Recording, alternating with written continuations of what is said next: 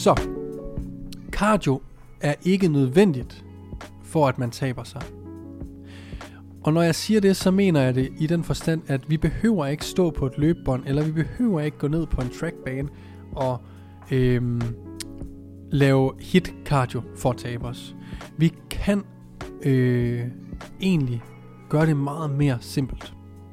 Og inden jeg taler om, hvordan man gør med cardio, så vil jeg gerne tale til det, som er meget over i tiden og meget mere brugbart i min bog.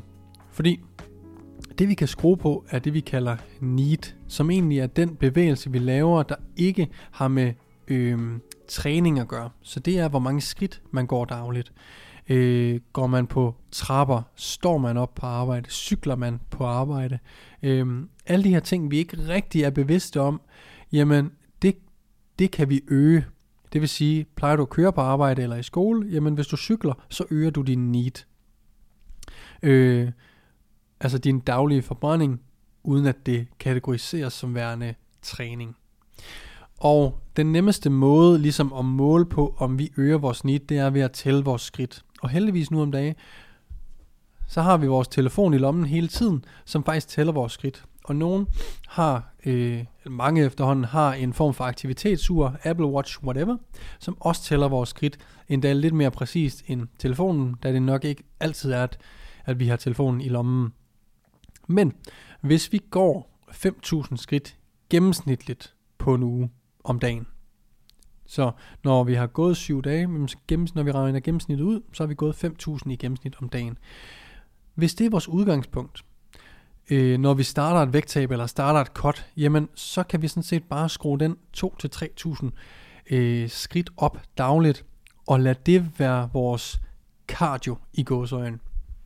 Fordi at ved at vi øger vores øh, need, vores øh, daglige skridt, jamen så vil vi forbrænde mere, og derved vil vi kunne tabe os, uden at lave decideret cardio. Og det her er blevet ekstremt populært af en meget god grund, og det er, at det er ekstremt øh, håndterbart, det, det er nemt at måle, og det føles ikke som om, at man træner. For i nogle dage, der går man bare helt automatisk mere. Øh, det kan være, at man øh, har haft øh, en masse møder på arbejdet, man har gået fra mødelokale lokale til mødelokale.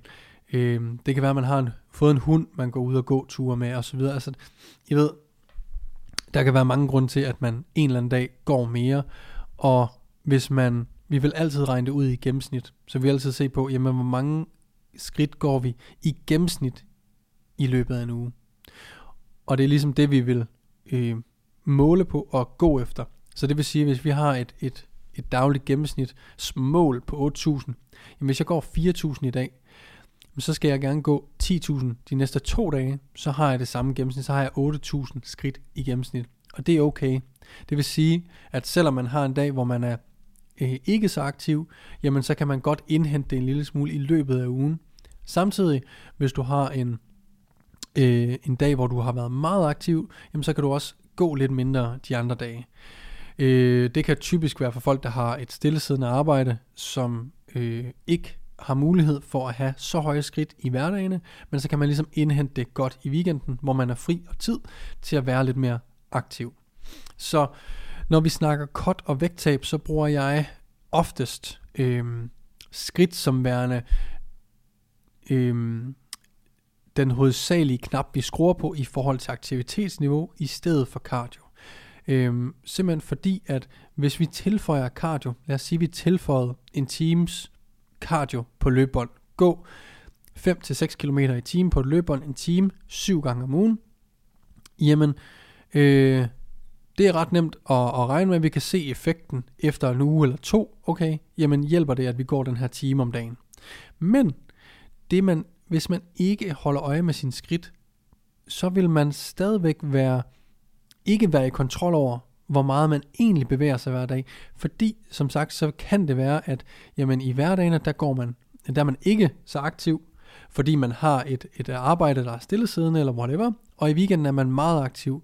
Og det billede har man ikke lige så god, øhm, hvad kan man sige, overblik over, når man ikke måler sine skridt, eller tager højde for, hvor mange skridt man tager dagligt. Så hver gang jeg giver en klient, for jeg bruger stadigvæk cardio, det er slet ikke det, men jeg vil altid sige, jamen cardio er godt for dem, eller om vinteren, hvis det er rigtig ringvejr, så er det træls at skal ud og gå. Men så kigger vi på, jamen, hvor mange skridt går du dagligt? Vi går jo alle sammen dagligt, så det er bare at finde ud af, jamen fint, hvis du går gennemsnit 4.000 skridt dagligt, jamen så skal vi tilføje en times cardio, for eksempel, nede i centret, fordi det er lækre at gå ind på et løbebånd, end det er at gå i øh, regn og slud eller sne om vinteren, for eksempel. Ikke? Så øh, cardio er stadigvæk øh, lige så brugbart som almindelige skridt er. Det kan bare være nemmere at måle øh, skridtene, og de daglige skridt er også øh, mindre associeret, gud et ord, associeret med øh, at træne. Det vil sige, man lægger ikke, man lægger meget mærke til, om man går på en, et løbebånd i en time, øh, kontra hvis du går ud i skoven i en time, øh, eller går en tur med din hund eller kæreste, eller hvad pokker det måtte være, i en times tid. Man lægger ikke mærke til det på samme måde. Det føles ikke som en, øh, en træning eller noget, man skal gøre. Man skal, åh, jeg skal rejse mig sofaen, så skal jeg op i det skide fitnesscenter, så skal jeg gå på det der fucking løbebånd i en time. Jeg ved, hvis det er godt vejr, så har man jo en del mere motivation for at komme ud og gå, eller hvis man har et dejligt skovområde eller lignende, øh, Øh, eller har lyst til at slande op og ned af strået og kigge på damer, så forstår jeg det også godt. Øh, og så kan man ligesom have nogle andre motivationsfaktorer for at komme op fra sofaen og rent faktisk bevæge sig en lille smule. Så vi behøver ikke cardio til at øh, tabe os. Så var der også, for skridt er lidt ligesom øh, low, steady, low intensity steady state cardio, den her hvor vi øh, går i det samme tempo over en længere periode, gå på løberne en time for eksempel. Så havde vi også den anden afdeling, som var high intensity interval training, altså HIT cardio. Og her skal man være lidt mere øhm, påpasselig, har jeg lyst til at sige, men man skal tænke sig lidt mere om, fordi at der er en større restitution ved at lave intervaltræning. Så det her kan påvirke vores styrketræning, øh, fordi at når vi styrketræner, jamen så skal vi jo selvfølgelig restituere for det, og vi vil gerne have så meget volumen øh, i træning som muligt, øh, som vi kan restituere fra, for at vi får de resultater, vi ønsker. Når vi så tilføjer intervaltræning, jamen så øh, tilføjer vi sådan set også stress til kroppen, den skal restituere fra. Så man skal være lidt bevidst om, om man kan restituere fra det, og at den intervaltræning, man laver kardiomæssigt, ikke bliver så hård, at det går har en negativ effekt på ens øh, styrketræning.